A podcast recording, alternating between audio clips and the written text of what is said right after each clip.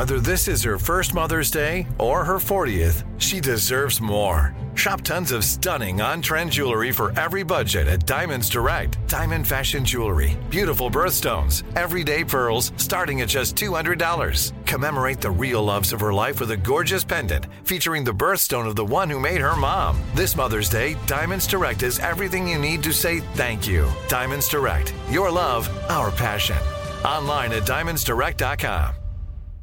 This is your moment, your time to shine, your comeback. You're ready for the next step in your career and you want an education employers respect. So you're not just going back to school, you're coming back with Purdue Global. Backed by Purdue University, one of the nation's most respected public universities, Purdue Global is built for people who bring their life experience into the online classroom. Purdue Global, Purdue's online university for working adults. Start your comeback today at purdueglobal.edu. You're listening to Comedy Central. Now firing.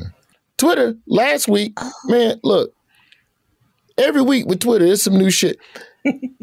They're saying that Elon Musk mm-hmm. sent out a letter to everybody going, look, y'all got to work Yeah. long hours if y'all about this life. Excuse you me? have until 5 p.m. to get with it or get three months severance. At 5 p.m., employees started resigning left and right to take the severance. So Elon has now, it is being reported, has locked out hundreds of employees because they're not sure which ones are the ones who quit, and we don't want you coming in here on Monday morning fucking up all the computer shit. This is ridiculous.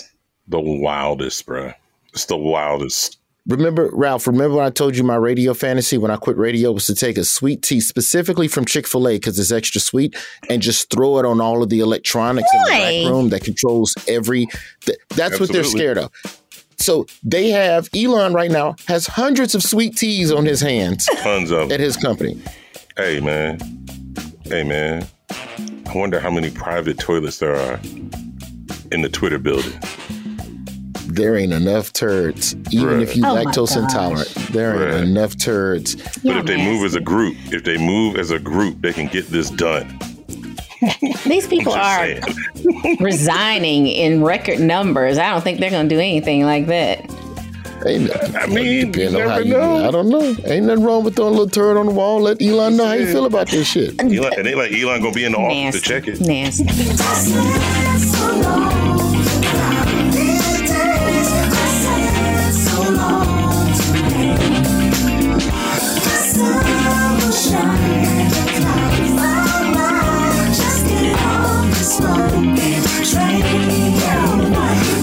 Name is Roy. This is my job fair. Wednesday is the most beautiful day of the week. It is. Um, do we still call this Thanksgiving? What do we call this, Jacqueline?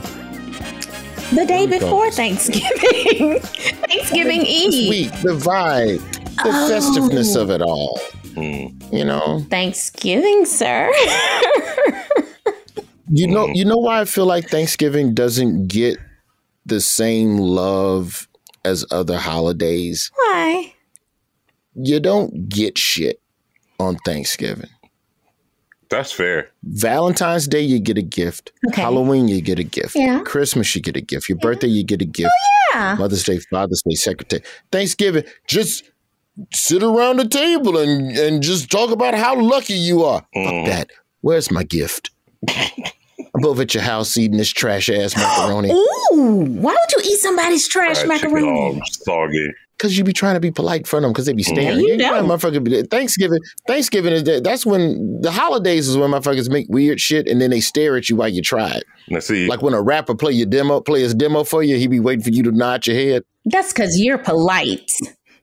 The rappers playing the demo while you're at Thanksgiving, right after the prayer. That that's when it's bad. that's when it's bad. But I don't know, man. I, I gotta I gotta actually I slide with JG on this one. The faces she's making, everything right about now. I- look, man, we all Southern. I don't play about Thanksgiving. I ain't going over nobody random house to eat at Thanksgiving. I'm too old for that. I can't be introduced to new potato salads and people trying turkeys for the first time and all kind of crap. I need to know where the hell I'm eating, bruh. I just can't eat nowhere. That's like when you got dreads. Just don't let nobody touch your hair. I don't eat Thanksgiving dinner anywhere, bruh. If you are a Gray, Perry, Moore, you know what you're responsible for in our house. Bring what you're responsible for. Don't make it differently. I don't care what you learned somewhere else where you tasted something else. Lord. None of that mess. Don't put pineapples in the banana pudding. What is wrong with you? Who put pineapples in a banana pudding? She knows who she is. That is She that is knows. terrorist. She knows. Damn. Mm. You are Damn. That like I thought you were just talking in general, but that is They specifically got real specific, didn't it? directed at a person. Fast. well, you know, JG is the foodie, so you know she takes Mm-hmm. food serious. So she don't like people disrespecting the food. I understand and respect that. Got a great show today. Um, you know, I don't want you to say nothing else that's going to ruin your holidays, Jacqueline. Because right now, but you are a gun owner, so you probably get, got that thing on your right now. You probably want them to run up. She is too. Good gracious. it's gonna go down over some pineapples and some banana pudding, bruh. That's what I'm talking about. Let's go. Everybody knows that Paula Deen's banana pudding is the best banana pudding. I don't want to hear anything else, but go ahead. Ventriloquist Jeff Dunham on the program today. We're going to talk about his Comedy Central special that is premiering after Thanksgiving. If you're hearing this after that, go back on the Paramount Plus app and dig it up. Um, I opened for Jeff Dunham one time, third. oh, where? When was that? This was this was back. This is when he still played regular comedy clubs. Like you know, he's arena act. Like he don't do less than ten thousand seats. Nah, he does big spots. He does big, big, big spots. But like, oh, two motherfucker was in Chattanooga on a Thursday. so I got the like that last tour. The ticket. Now I'm not. I'm not hating. The No. tickets was like fifty dollars. Ooh. It was a fifty dollar ticket on a Thursday night in Chattanooga. So I got I got to open for him. He was a really kind, really cool dude. Uh, I'm excited to talk to him about the special. And if there's anybody that we need to talk to about woke culture, Ooh, maybe yeah. it's Jeff. Because you know, I feel like Why? because everything. Well, because with the ventral, I don't even know what to call them. Can we still call them dummies? No. Yeah, I don't know if that's disrespectful. Are they cloth people? What's Are the new word cloth humans? for ventriloquist Hmm, that's a good partner? Partner. Walter. Yeah. his scene partners.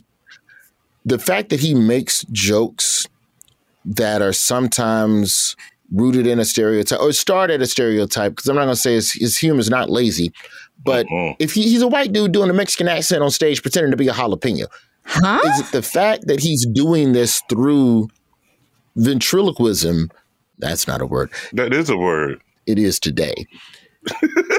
is that why he's able to get away with it? You know, because his comedy transcends, you know, every age. So I'm excited to talk with him. And JG, uh, I understand um, couple emails. Let's go ahead and uh, check the Roy's job fair at gmail.com. We have so much good news in the inbox and some things that made my eyes water as well. But I'll just stay We in got no haters. We got no more hating ass Native Americans. Are you happy now?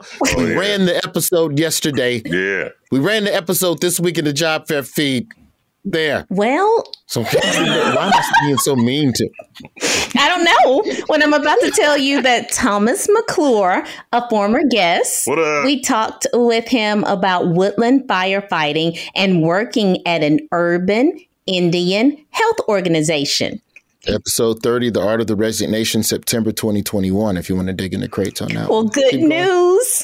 News. He's been promoted from a health promotion specialist to the director of health Oh, promotion. Oh, that Thomas. Oh, word. That Congrats, boy. brother. Congrats. That's what's. That up. boy done did it. That's good stuff, That sir. boy done did it. Yes. That's Okay. And Roy, he wants you to know that there are several vacancies that they are hiring for, and he wants people to come apply at allnations.health slash careers. Congratulations, Thomas. Way to go. Good for you, Brother Thomas. Good for you. Got the promotion. Don't fuck it up. Make sure you steal shit because sooner or later they're going to try and come in. Just hit me with the greasy fry bread, bro. That's all I ask. The greasy fry bread is where I'm at. I need that. Need that. We also have things that bring Danielle K joy. They are Bob's Burger, playing a bass guitar, cereal, a lizard, and listening to Roy's job fair. She wanted you to know that those things are all in one group. Wow, that was diverse. Well, thank you, Danielle. Okay, we appreciate you. You're next to a lizard. I'll take that. Lizards are pretty cool. And then Danielle C. enjoyed hearing Rhonda talk about her Peloton on the episode My Wife's Boyfriend. How are you doing on your Peloton, Rhonda? All right, real quick. Cody's most outstanding employee of the week.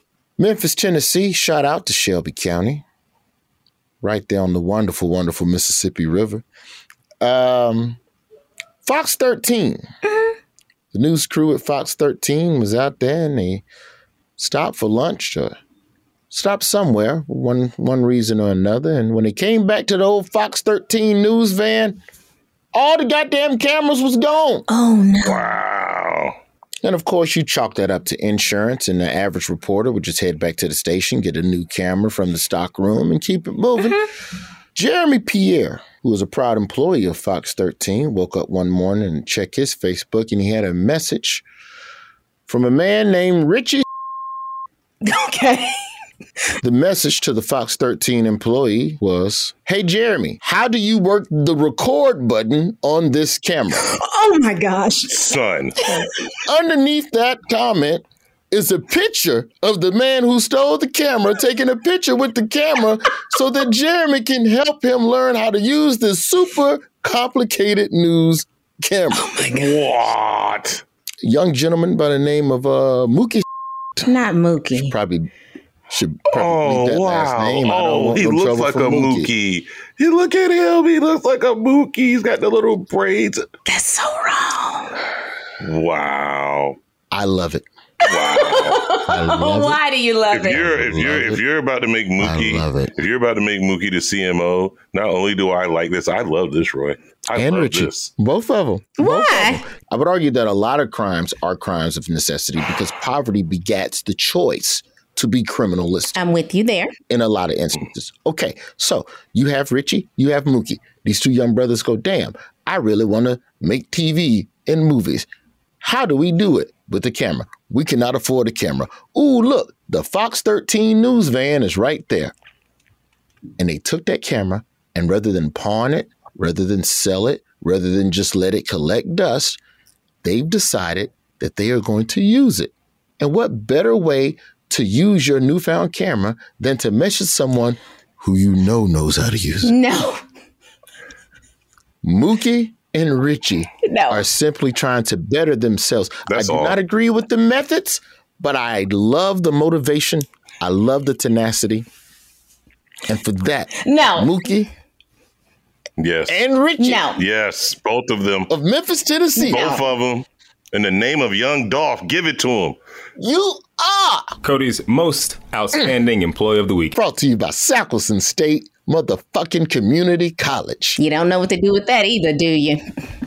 Come join our AV club, you two young industrious men. Yes, indeed. There's a space for you at Sackleton AV. Don't you come in this direction. I am disappointed in them. If you're going to take it, don't tell people stuff. How's they gonna learn to use the cameras? I can tell you this much: when I go to Memphis to do a show, I'm calling Mookie. I know he got the camera on it. Hey man, You better not. that kid gonna work hard for you, Roy. He gonna hit you back on Twitter like, how do I use this? What if I hire him and then the motherfucker steal my microphone? I can't even do the show. Or your cell phone. We have to run after your cell phone.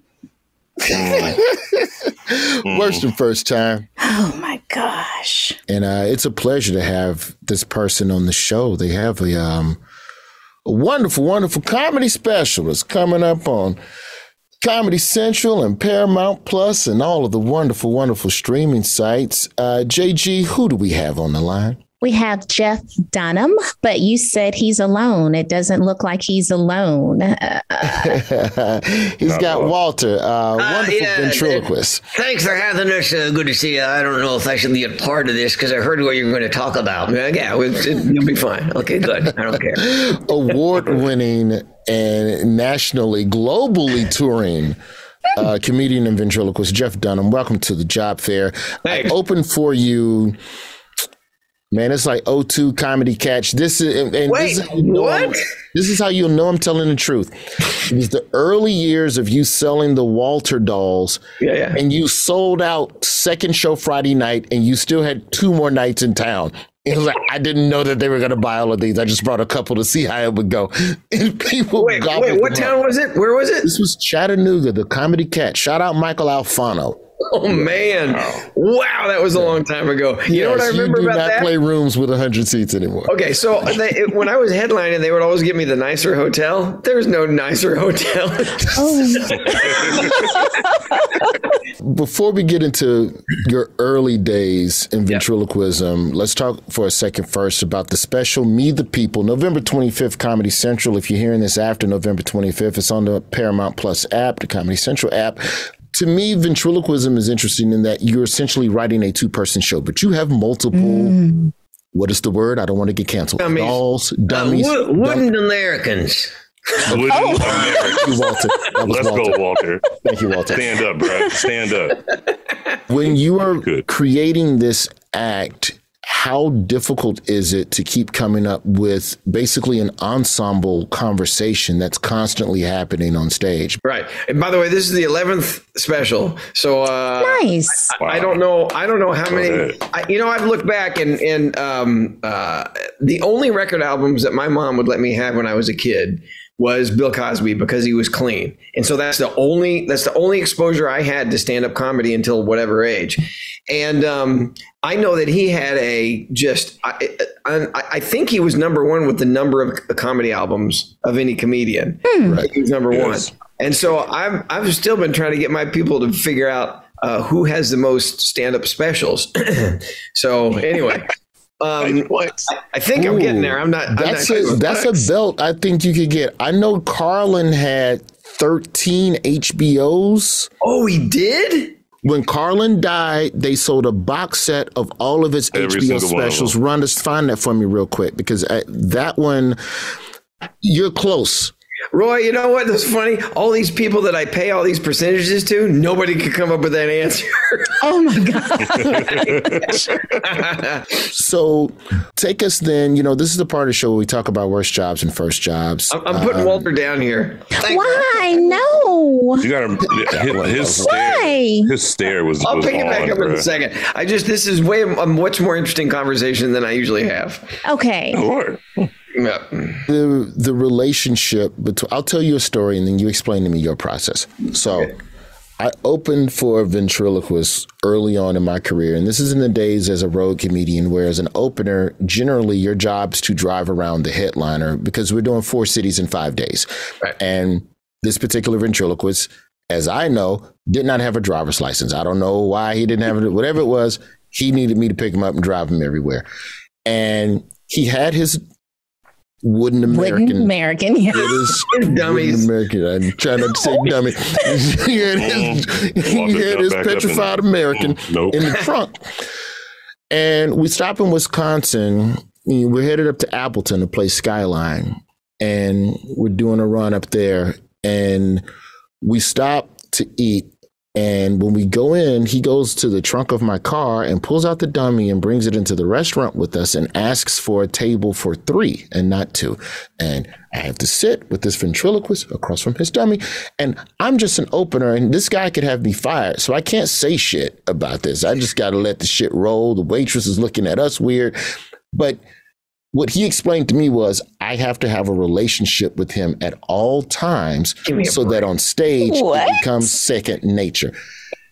What is your process, Jeff Dunham? First, I want to know is that guy still alive? Yes, he is divorced. He drinks a lot more. Last I checked, he is still touring. I'm not here to talk shit about him and his brand, but that was a lot for a young 20 year old to take in a Wednesday in Wisconsin. How do you build a relationship? Because I know also that you build all of your all of your dummies. You build them. You have a full shop. You invested in Yeah. basically birthing all of these Yeah. these No, I've, I've been building them for years. So, you know, it is something that uh, the acting is a lot of a lot of this, and I love what I do more than straight monology because I can create tension and conflict, the two most important ingredients in comedy, because the character and I can have a you know a, an argument, or we can have a difference, mm-hmm. or we can have a you know we can discuss topics that are tough to discuss or tough tough to talk about as a straight monologist without giving opinions or you know so um, that's what I love about what I do is that it is a discussion. It's a little sitcom in on itself, uh, sitting there on stage. So um, uh, I think that's the reason this cancel culture that we have. I'm able to um, uh, talk about those subjects because if there's one side of it that I give, the dummy will give the other, and vice versa. Um, and let me let me say my little speech here. The, the, this cancel business is just, I think it's just garbage. I, we all we've all learned a lot. We know what we can and can't joke about. Um, uh, uh, but I also think that this country is a lot, and the people in it are a lot have a better sense of humor than than what the media is saying that we do. I think people have learned to to I think that people can tell a joke and take a joke. And um, uh, when it comes to politics, I think the mistake that a lot of guys are making is that they pick a side and then they hammer the other side and call and both sides do it and call the other side idiots and morons. And that's not comedy; it's a pep rally. Right. So mm. um, I try and go back to the days of Will Roger, Bob Hope, Carson, Leno, and you never knew which side they were actually on and they made fun of the guy that was at the top. The guy on the pedestals, the one that's going to get hit with the tomatoes the most. So that's who they made fun of. And that's what I try to do. When Trump was in office, I had a hell of a lot of fun with that. And now Biden's in office. In this special, uh, you know, uh, he dressed up as Trump in, the, in my other, in a bunch of my YouTube videos. And now in this special, he's dressed up like Biden and we have fun with that. But I think people from both sides of the aisle can come to the show and have fun because it's not mean spirited. It's just make, making fun of some of the goofy stuff that's going on right now. what, what I find interesting about your act and some of the puppets that you have is that they cover the gamut of stuff. Like, I wonder if the fact that what you're saying is also through a puppet, uh, through a dummy that gets people that takes the edge off of that takes the edge off of it a little bit. Because if you, Jeff Dunham, did an impression of a black pimp, people would be what? like, eh, wait a minute. Hey, do you know what you're talking about there? But, when, mm-hmm. when you mm-hmm. bring out Sweet Daddy D, there. Come on now. Okay, I'm, I'm, making sure. But let me. T- can I tell you the story of how yeah. that game happened? Okay, so when. Uh, um, I was wanting to make fun of prejudice, and this was uh, back in, I guess, my first special. Was it? Uh, yeah, uh, yeah, arguing with myself. 05, 05, I think.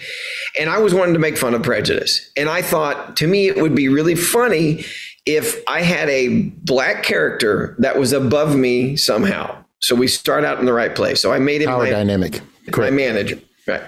And so then I thought okay, what is what what is he though? And I honestly, I researched this as much as I could, and somehow I looked at. I'm so out of my lane here talking about this with you guys, but I, I hope you understand. This oh no, you in the right lane, bro. Come on, okay, come on. Good, no, you in the right place. Maybe, no, okay, maybe it's the wrong vehicle in the right lane. no, no, no, no, no. Okay, believe it or not, this is actually something um, if I can be honest, Roy, and you know, as usual, stop me. But this is something we actually talked about before you came on because this is something that we were concerned about how you manage. So I'm all the way in. And Aaron, I'm you got a redneck, you got a man. talking jalapeno, you have yeah, you terrorist. got all of that stuff. Like, the fact that you even brought that up early to them. me is beautiful. Okay. I want to hear this. Well, the te- Ahmed, the dead terrorist, that's a whole different thing. I can talk about that all day long. But with Sweet Daddy D, what I was trying to do was trying to, uh, you know. Uh, create a character that I could use on stage that could make fun of me being this mm-hmm. stupid. I'm the as white as it can possibly be. I'm not this color. I'm this color. I got makeup oh, yeah. on. Yeah, he's pretty pale. I've been doing TV you. all morning, right? so um, I then, and this still confounds me, confuses me. I, I look to a bunch of different uh, uh, celebrities, That's, black celebrities. Yeah, archetypes. And yeah. Snoop Dogg was was one of them, and everybody kept talking about the pimp and how revered the pimp was. And again, the reason yeah, I say I'm out of my lane here because I don't know what I'm talking about, right? Yeah, but 05, that's Bishop Magic Don Juan and yes, that was the other that. guy. That's Katt Williams is pimping, pimping. The yeah. documentaries all came out that year. It was a lot of stuff that from a zeitgeist standpoint, I could yeah. see where that was. Yeah. Yeah. Okay, so that's what everybody told me, and then I found a couple of of black stand-ups, and I said, please help me with these jokes. We mm-hmm. tell me what are the jokes about white people that you don't tell when we're not around. And I could not I couldn't squeeze blood out of a turnip. Nobody they wouldn't I don't know what it was. Nobody would tell me a white joke. You know, Jeff. Hey, it's Jeff, not a white joke, white joke. Hey Jeff, look, man, I'm, I'm going to do you a favor and let you know right now. If you ever, ever, ever have that question again, find me, brother. I will gladly tell you all the white people jokes I have that I say with no white people around me at all. But please continue. I just want you Wait, to know wait. my services please, are available. please tell me the best one. Please, just tell me. The, I never. I don't care. None Well, see, but the thing about the thing about it is, at the end of the day, most of the black time, most of the time that we make fun of white folks when y'all aren't around, it's very basic things like dancing. It's very easy to, to jump on that when there's no words that need to be said a lot of times. Okay. A lot of times, you know, you can just look at it and be like, okay, that that one right there, he's, he needs help. By the way, when I sculpted him, this is a funny story. So, what, what's the guy's name? Uh, the black actor that was in all the. Oh, I'm so horrible with names. Uh, the crazy guy, the skinny one, Chris Tucker. Chris Tucker. Chris Tucker. Right. So um, he lived like six houses down from me. You know, when I was creating Sweet Daddy D, I got all uh, eight by tens of all my favorite uh, uh, faces. I do it with every character of all the favorite black actors that I loved or comedians, and I made I printed eight by tens of all of them. There were like ten guys, and I put them all across my workbench. And um, and my workbench was in my garage. I had my garage door open. Chris Tucker comes down on his uh, Segway. He got a new Segway, and he comes up my driveway. I see him coming. I'm like, oh shit! There's no explaining this.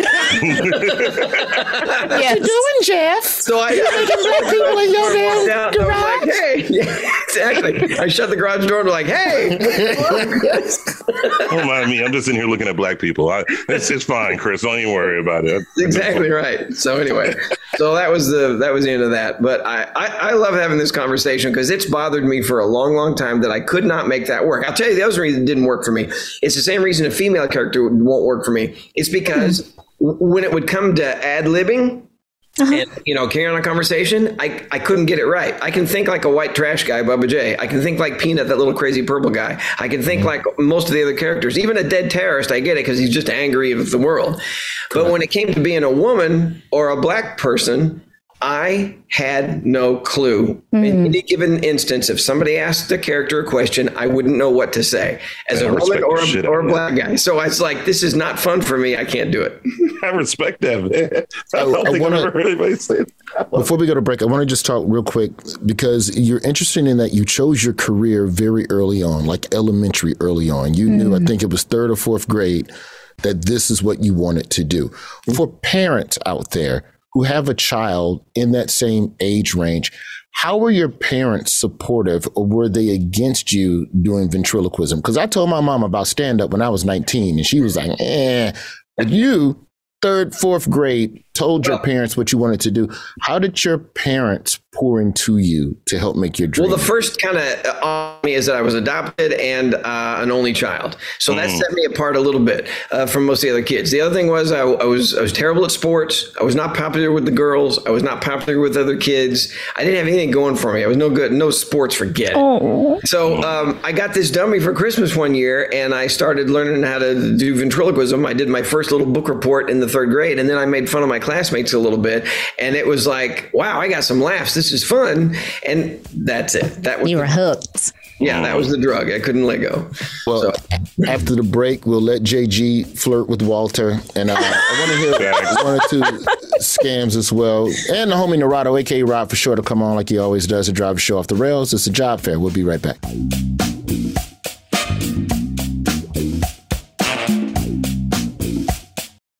This episode is brought to you by Navy Federal Credit Union. At Navy Federal, it's been the mission to help the military community for over 90 years. And not just help them, but do everything to make sure they not only grow, but flourish. That's why Navy Federal Credit Union has all kinds of great savings and investment options like share certificates with sky high rates. So don't hesitate. Start growing your finances today with a variety of savings and investment options. Navy Federal Credit Union. Our members are the mission. Savings products insured by NCUA. Investment products are not insured, not obligations of Navy Federal and may lose value. You can work from the road while turning your vehicle into a powerful high-speed data Wi-Fi hotspot with AT&T in-car Wi-Fi. On a network that covers more roads than any other carrier. Connect up to 10 devices and stream conference calls. Finish up that presentation or answer last minute emails. Go to att.com slash in-car Wi-Fi to see if you're eligible for a free trial today. Based on independent third-party data, always pay careful attention to the road and don't drive distracted. Wi-Fi hotspot intended for passenger use only when vehicle is in operation. Compatible device and vehicle required. Job fair. Jeff Dunham standing by for Scam of the Week. But before we do all of that, it's time to slow it down. And um, this is the part of the show that that I love, and surprisingly, the legal department Never. doesn't really seem to have a problem with. They're fans. Very shocked, but uh, nonetheless, Never. it is an essential part of the program. If you're new to the show, we call this segment "Breaking the Ice," where we give you, the job fair listener, couple topics to bring up at the job with motherfuckers you can't stand and you're tired of talking to. They done told you every little mundane detail about their life and it's about that time of year where they're showing you pictures of their dog and stupid holiday sweaters. that's And, uh, you don't want to see that shit. I do. Dogs dressed up Give you a couple topics to DC characters. help them to get them the fuck up off you. To help us do that, we call in a gentleman who is an international man of leisure, and um, he is the author of the New York Times bestseller "How to Bring Your Jewish Boo to Your Kwanzaa Party." Oh wow. What? Undefeated in pregnancy scares with a record of 43 0 and 2, he is the uncredited inventor of the hobo fruit salad, peach whiskey, and um, was it cherry coke? Mm-hmm. It's a winner. His mama named him Narado. We call him Rod for short. Rod, guess we can officially say happy holidays to you as the floodgates have opened on Yeah. Christmas season and Thanksgiving season and all of that good shit. Are you a Black Friday shopper? Are you one of those people? You don't strike me as a fall in line with commerce and Nah, I don't, I don't like thing. I don't like crowds, so I don't really like being out there and all that kind of shit. Hmm. but not even online. Like you're not one of them people looking for the next deal, or do you just like? Nah. He said, nah. Here- Here's a question, Rod, for the fellas. And we could save this for relationship fair in a couple weeks. Sidebar, uh, roycejobfair at gmail.com. If you got some workplace drama involving romance that you want us to help sort out or that you've seen, please reach out to the show so we can get you on and get you on with Rod.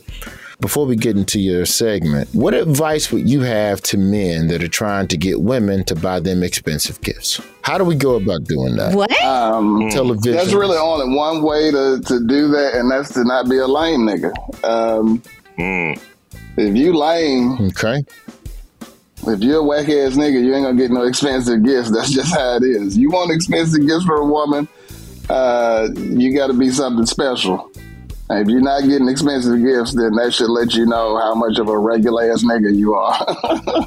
Preach, bruh. Go ahead on and preach, bruh. Preach. also, I would like to come down on the side of pineapple in banana pudding. What? Wait a minute. What? Oh, shots fired! Oh, What? What? What? I love What do you I mean? Love it. I love that shit. You've had Wait, that nasty this is- trash?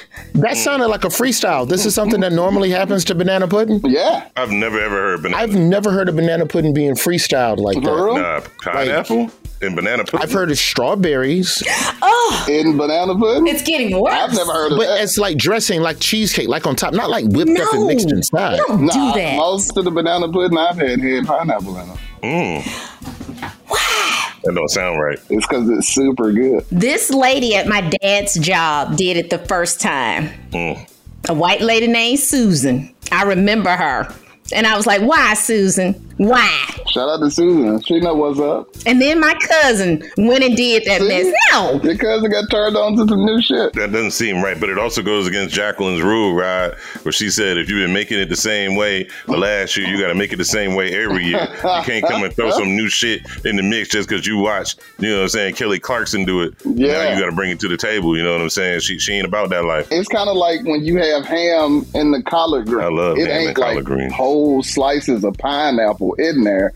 It's like minuscule. It's like it's almost blended in. It's just the most. So just a little minuscule amount. twang, as a little alternate bite. Yeah, like every No. bite has like like two strands like a hair strand of fucking pineapple. That shit good. No, it's not. No, it's super good. I'm I'm not talking to you, Rick. Mm. We bring Rod on this program to give you topics to break the ice. Rod, I'll turn it over to you, good sir. Black people, this holiday season, uh, we've got uh, something great going on. We might want to get Draymond Green and Jordan Poole to check this out.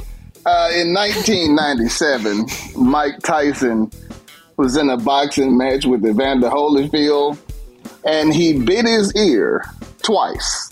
Tyson bit a part of Holyfield's ear off, and uh, he was disqualified. It's pretty much effectively the end of Mike Tyson's boxing career. But 25 years later, Mike Tyson, who is a big time uh, cannabis user and he has his own company, he and Evander Holyfield are partnering to release Holy Ears.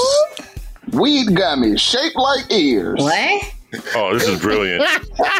That's right, man. I support this. These brothers have come back to the table and they've become good friends.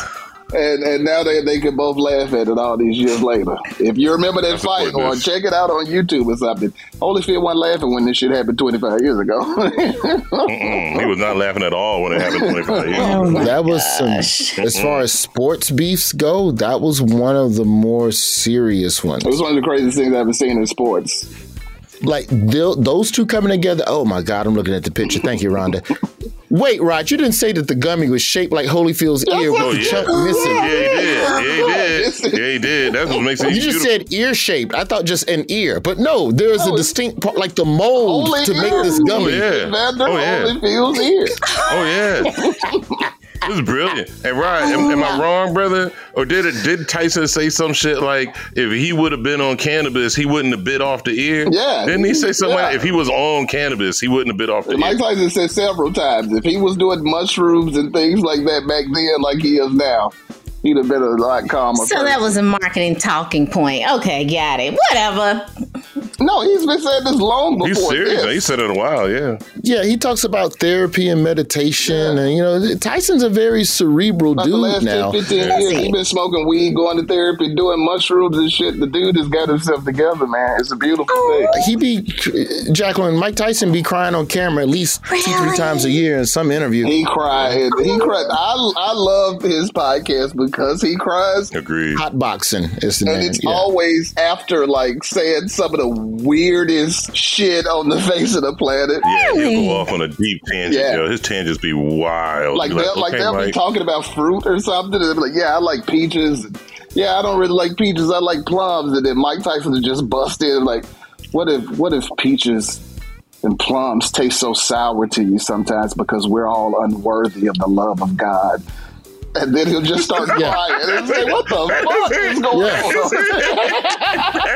on?" he will just take a left turn, and it's his podcast. You ain't gonna tell him shut the fuck up. We ain't gonna tell him shut the fuck up anyway. It's Mike Tyson. He said the hell he want to say, stoned or sober. Say what you want to say, Mike. You good? All right, let's flip it up for the people, right? On the other side, for white people, this is another callback to something we talked about before several times. We keep trying to get Roy these different jobs hosting shows.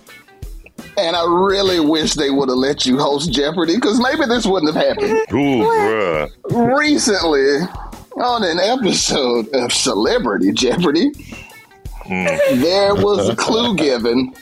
And it was one of those classic, I don't know how this made it through, you know, all, all the avenues it had to go through, but everybody involved should be fired. Fire. Oh shit! The answer to this clue was what are alligators? Okay. The question was what? In 2021, fugitive Brian Laundrie ended his days in Florida's Mayakachi Creek area, home to these long and toothy critters. What? How you do that, bruh? Brian Laundrie, who is infamous for committing suicide in that creek after him and his girlfriend Gabby Petito went on a cross country Okay. trip in the summer you're of talking 2021, and he murdered that girl.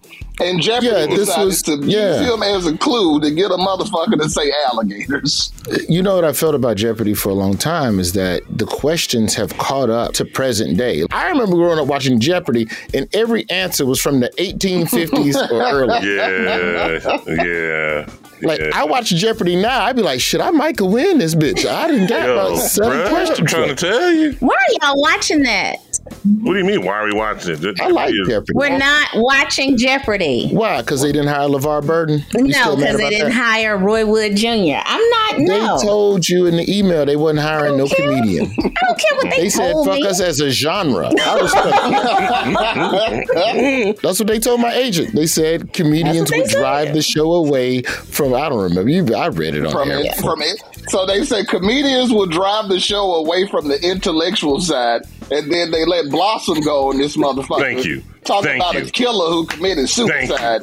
Bruh. No, ago. la- no. Now It's Jeopardy times TMZ, bro, for the questions. You know what I'm saying? This is we're like not literally. gonna put that on Mayim Bialik. She We're not gonna it. put that on. She ain't the one. it. She read it. She ain't. it was Blossom. She ain't looking at them questions before she go out there She anymore than Steve the Harvey know what the fuck She is gonna a happen on Family certified Feud. intellectual. She is definitely That, looking at I those don't know how that made it through. Y'all are crazy. Goddamn, the channels, the chain of command, but they should have been shut down immediately. Correct. ASAP. I agree. ASAP. I'm with Ryan 100% on this one. That is insane. That was crazy. insane. I know that Jeopardy has to remain fresh and young, and I think that quiz shows are only as good as the viewer thinks that they could win. That's why Wheel of Fortune's still on the air, because you sit at home and go, I'm smarter than them motherfucker. I should be on the show. So you need that element of, I know what the hell, but I think in some regards, maybe Jeopardy is skewed a little too current. Uh, but adding crime to the mix, yeah, I don't think that's it. That, Yeah, both Gabby Petito and Brian Laundrie's family said this shit was outrageous. It was wild. I don't understand. That's work. Bro, there's so many ways to get the alligators. What the hell were they thinking? New England Patriots tight end Aaron Hernandez murdered Odin Lloyd in this hamlet just outside the capital of Rhode Island. what is Providence? That's insane. It's so ins like they could have just said, "What the fuck is the capital of Rhode Island?" like who was, who was how many, everybody in there had to be on cocaine for that question to make it to the damn show. How do you let that through? Mm. Mm. His mama named him. We call him Rod for short. The podcast is Uncle Rod Story Corner. Rod, we bid you a happy holidays and we will leave you to your banana pudding with blueberries inside of it. hey, pineapple and banana pudding. I'm telling you, check it out before you dismiss it. I promise you, you're gonna, you go. That's the only way you're gonna eat it from here on out. Stop moving people in a bad direction in their lives. I'm trying to help everybody. Uh, you, you say it again. I'm gonna say exactly what I'm thinking right now. Oh, oh, I'm shaking in my boots on that one. Yeah. Thank you as always, Rod. I think uh, scam of the week time. We welcome Jeff Dunham back to the program. Jeff, do you like pineapples in your banana pudding? Oh my gosh. Wait, what?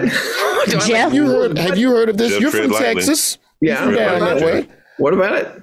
Pineapples in banana. Apparently, at Jacqueline's Thanksgiving get-togethers, she has family members who hate her, and they put pineapples in banana. Okay. Pineapple and what? thank you, Jeff. bananas with pineapples In, in, a, in a salad? Jeff, let it go. in Let it pudding. go. in pudding. In pudding? Pudding. Pineapples and banana. Okay, bananas, okay. Pineapples in pudding? That's not mm. right. Thank What? you. No, my, we welcome back on the program Jeff Dunham.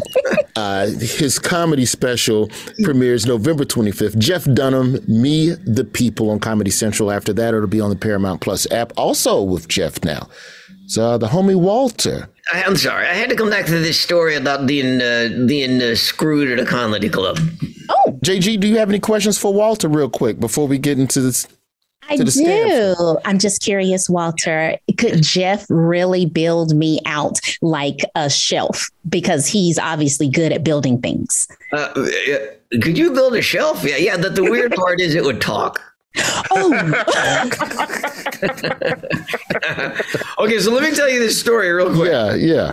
Okay, so there's a comedy club that shall go nameless, uh, but it was in Boston and uh, it was um, on top of Faneuil Hall. You know what I'm talking about? Oh, anyway, yeah, the food hall. Yeah, downtown. yeah, uh, Faneuil Hall. And this place seated um, easily 500 people. And I know that because uh, we were selling out and every night.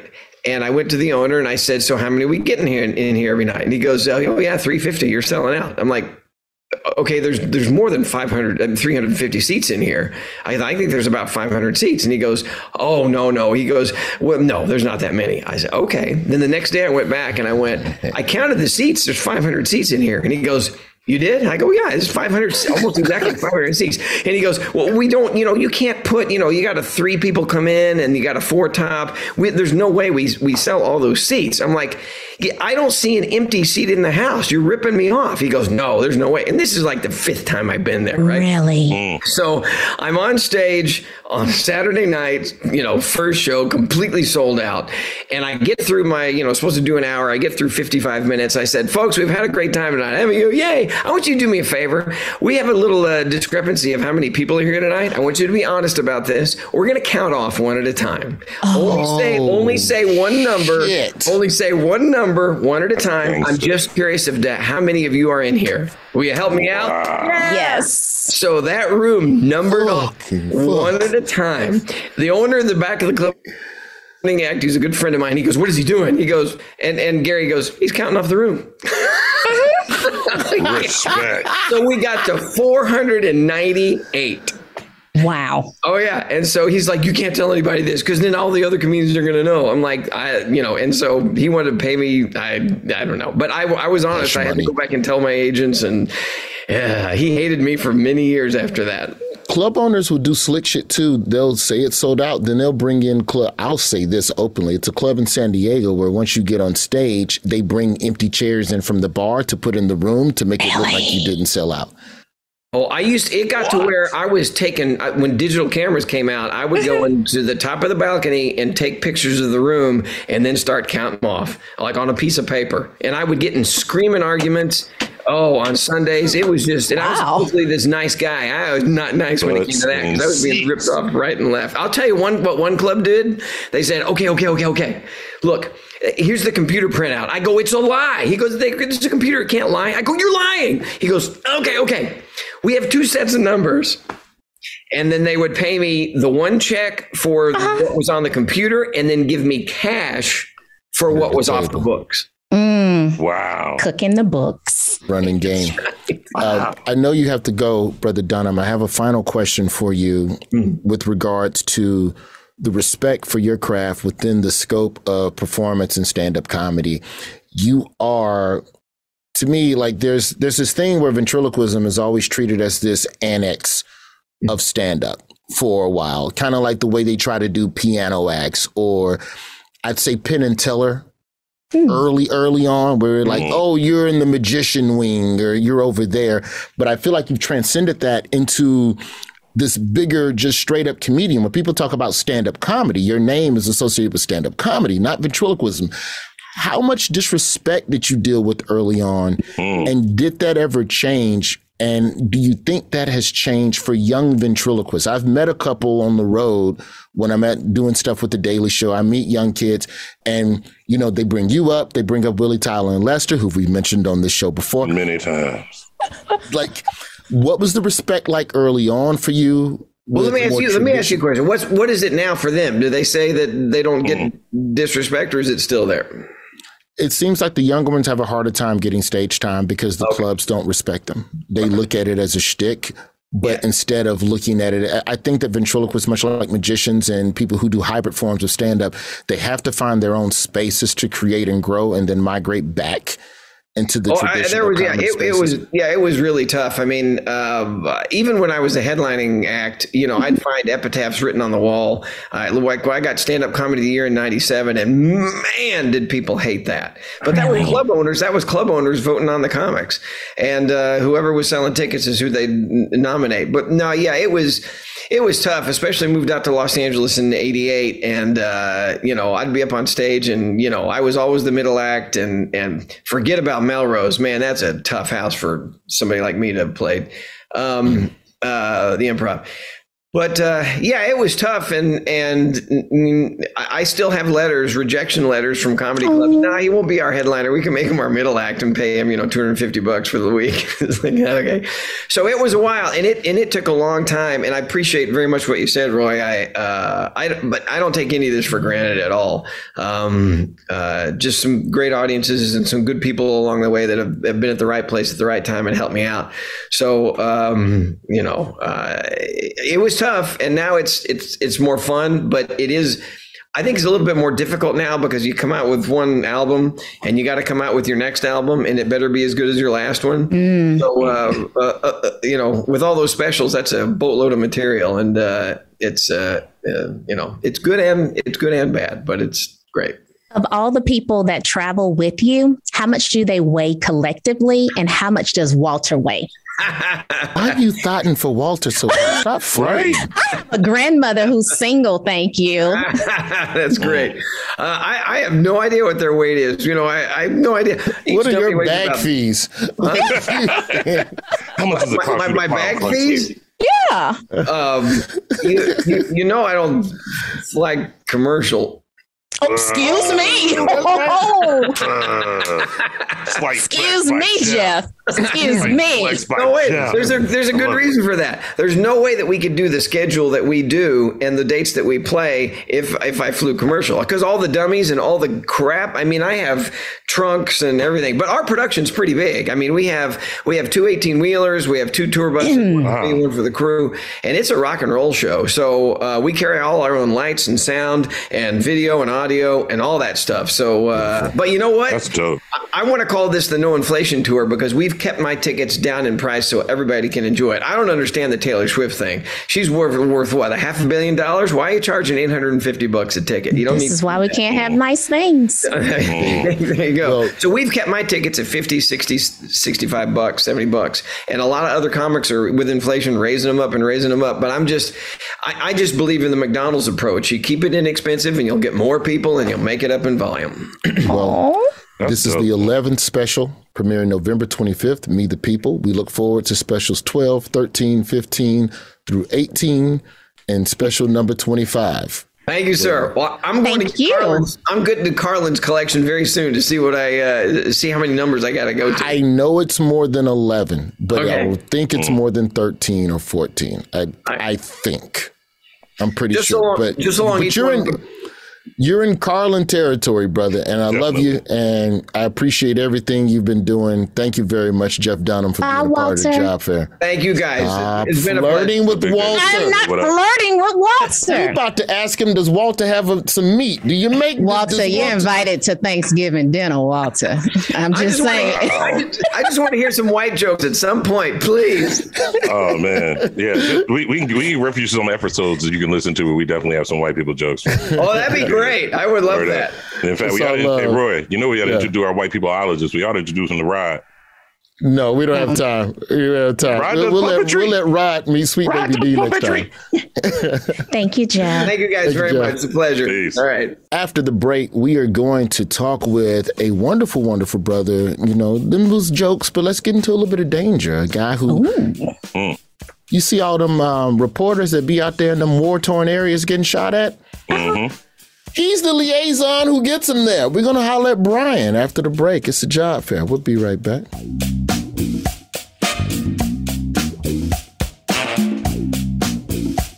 This episode is brought to you by Navy Federal Credit Union. At Navy Federal, it's been the mission to help the military community for over 90 years. And not just help them, but do everything to make sure they not only grow, but flourish. That's why Navy Federal Credit Union has all kinds of great savings and investment options like share certificates with sky high rates. So don't hesitate. Start growing your finances today with a variety of savings and investment options. Navy Federal Credit Union. Our members are the mission. Savings products insured by NCUA. Investment products are not insured, not obligations of Navy Federal and may lose value. You can work from the road while turning your vehicle into a powerful high-speed data Wi-Fi hotspot with AT&T in-car Wi-Fi. On the network that covers more roads than any other carrier. Connect up to 10 devices and stream conference calls. Finish up that presentation or answer last-minute emails. Go to att.com slash in-car Wi-Fi to see if you're eligible for a free trial today. Based on independent third-party data, always pay careful attention to the road and don't drive distracted. Wi-Fi hotspot intended for passenger use only when vehicle is in operation. Compatible device and vehicle required.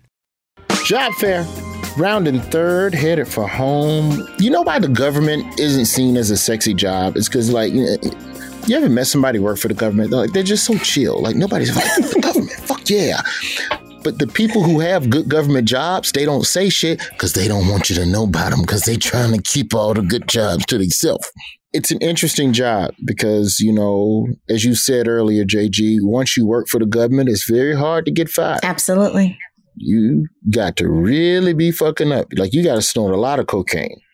On your desk, in the office. You could be sleep at your desk. Sleep. As long as you get the work done, they're not going to fire you. Uh, so let's go on down to Mississippi and um, meet somebody down there in Mississippi. I think this is only the second person we've had from Mississippi on the show. Well, um, Dead Body Sue. Yeah. Yeah, Sue. Dead Body Sue from Mississippi.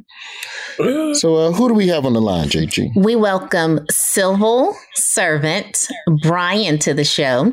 Brian is based in Long Beach, Mississippi, and works as a public affairs officer for the Department of Defense. Today, he's going to talk to you, Roy, about what it's like to be a communications liaison between the government and the general public, including his experience dealing with the media in Afghanistan and Iraq. Hello, Brian.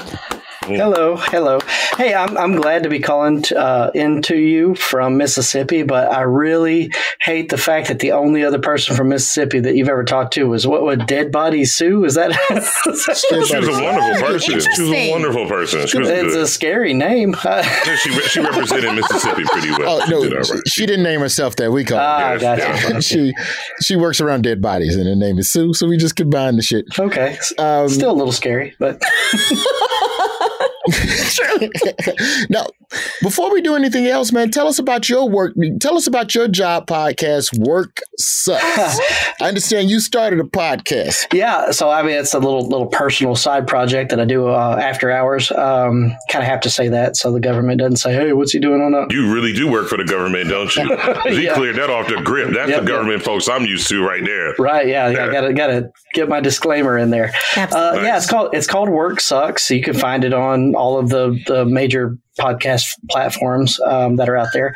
And basically, I just interview somebody every so often. Um, you know, whether it's a bad boss, bad coworkers, dealing with Karens, dealing with workplace safety violations, all that kind of stuff. Correct me if I'm wrong on this. Public affairs officer, your job is to make sure that shit is sweet between the government and the public and disseminating the message from the government to the people in a way that's palpable and understandable and easy to communicate, not only with the public, but also with other media outlets. Yeah, that's a, that's a pretty good way to say that. So my job on a daily basis is, uh, I guess it, it's more like three to four parts. Is uh, the media relations and outreach side.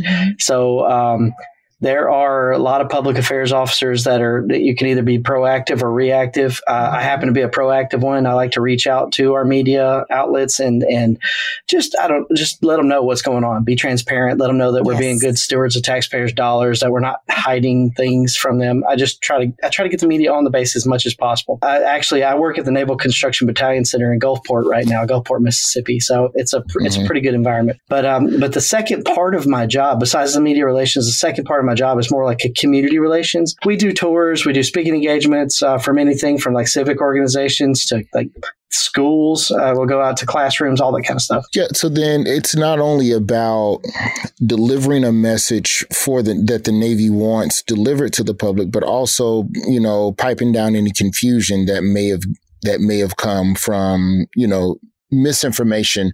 What is it like doing this job from a war zone or from an mm-hmm. area where there because you know ISIS is always around the corner. Right. Yeah. I did a USO tour in 2014 and we literally third we could see the fire. This is six months before they took Baghdad. We were mm-hmm. at an Apache helicopter base doing jokes and you could see the smoke and shit coming up off the like the mm-hmm. motherfuckers is on the way. Uh-huh. Mm-hmm. So mm-hmm. no, I'm good. when you're working Good over luck. I'm that glad you made it way, back. when I think about the jokes I told, those jokes weren't even worth getting shot at for. these jokes I got now, these jokes is worth fucking Catching a bullet or two for it, right? Yeah, But yeah, yeah, but- but, yeah, before, jokes nah. I apologize to that Apache helicopter battalion. I'm You, sorry. you know what though? Yeah. You know what, Roy? I, I, I've I've been on the receiving end of having a comedian come out to when I was in like the middle of just the the worst possible situation I could think of, and then we have a, like a singer or a comedian. I don't care if that singer couldn't hold a, a tune in a bucket. I, I still appreciated so oh. much because for for that five minutes they sang that song. I got to think about something else besides what was outside my gate. I had to escort media out in the battlefield several times, and it got hairy Oh, a few no, times. baby. And um, oh no, yeah, but but you know uh, the, the worst one was Jane's Defense Weekly. This this little tiny little wispy kind of British lady, uh, you know, not even hundred pounds soaking wet, and we got into a big firefight, and she got down in the floorboard of our Humvee and and just just screamed and cried the whole time, and we I kept her safe. And we got out of there. Now we didn't. We lost some people, but we, we, we I got her out of there. My job was to get the media out of there, and I got I got her out of there safe. And I'm pretty sure she she went home uh, within a week and quit. Stopped being a journalist. I di- didn't want to be a foreign correspondent anymore because it was so traumatic for her. But Yo, she but she got an amazing story out of it. She still told the story. She got an amazing Mm. story and said, "Nope, I, my family's too important. I can't risk it anymore." Yeah. There's a lot of correspondents that are losing their lives right now, especially when we talk about what's happening with Russia and the Ukraine. Yeah. That's definitely Yeah. foreign journalists covering active conflict. Mm. It's another level of balls. It's it's it's a rough life. Uh, there was there was many times where we had journalists that got i i if not killed, injured severely, where they're going back without all their limbs. Yeah. No, yeah, no. I I was at a certain point at a in an early career at a radio place I will not mention, where they basically were like, uh, if you want to move ahead in your career, we're gonna have to embed you for Desert Storm. And I was like, yeah, no, it's not. You know, like they don't play about when you do certain levels of of of journalism. They have to embed you. They have to put you in. Yeah. Um, but they tell you off the top, we can't guarantee you're going to come back. Um, I'm reporting a story, sir. I'm not dying from a country. I can't do it. That's a lot. You know what I'm saying? That's a heavy job, man. Sebastian Junger uh, was uh, you know, the author. Um, he's he's written several big big books. Uh, Perfect Storm is one of them. Well, he's also a journalist and, a, and a very talented journalist and writer and everything. And he went out there with one of his uh, photographers, and um, uh, the photographer kind of wandered off to get a shot into a active minefield and stepped on a mine. And it's, it's that kind of thing. It's not always hostile fire. It's just sometimes things happen.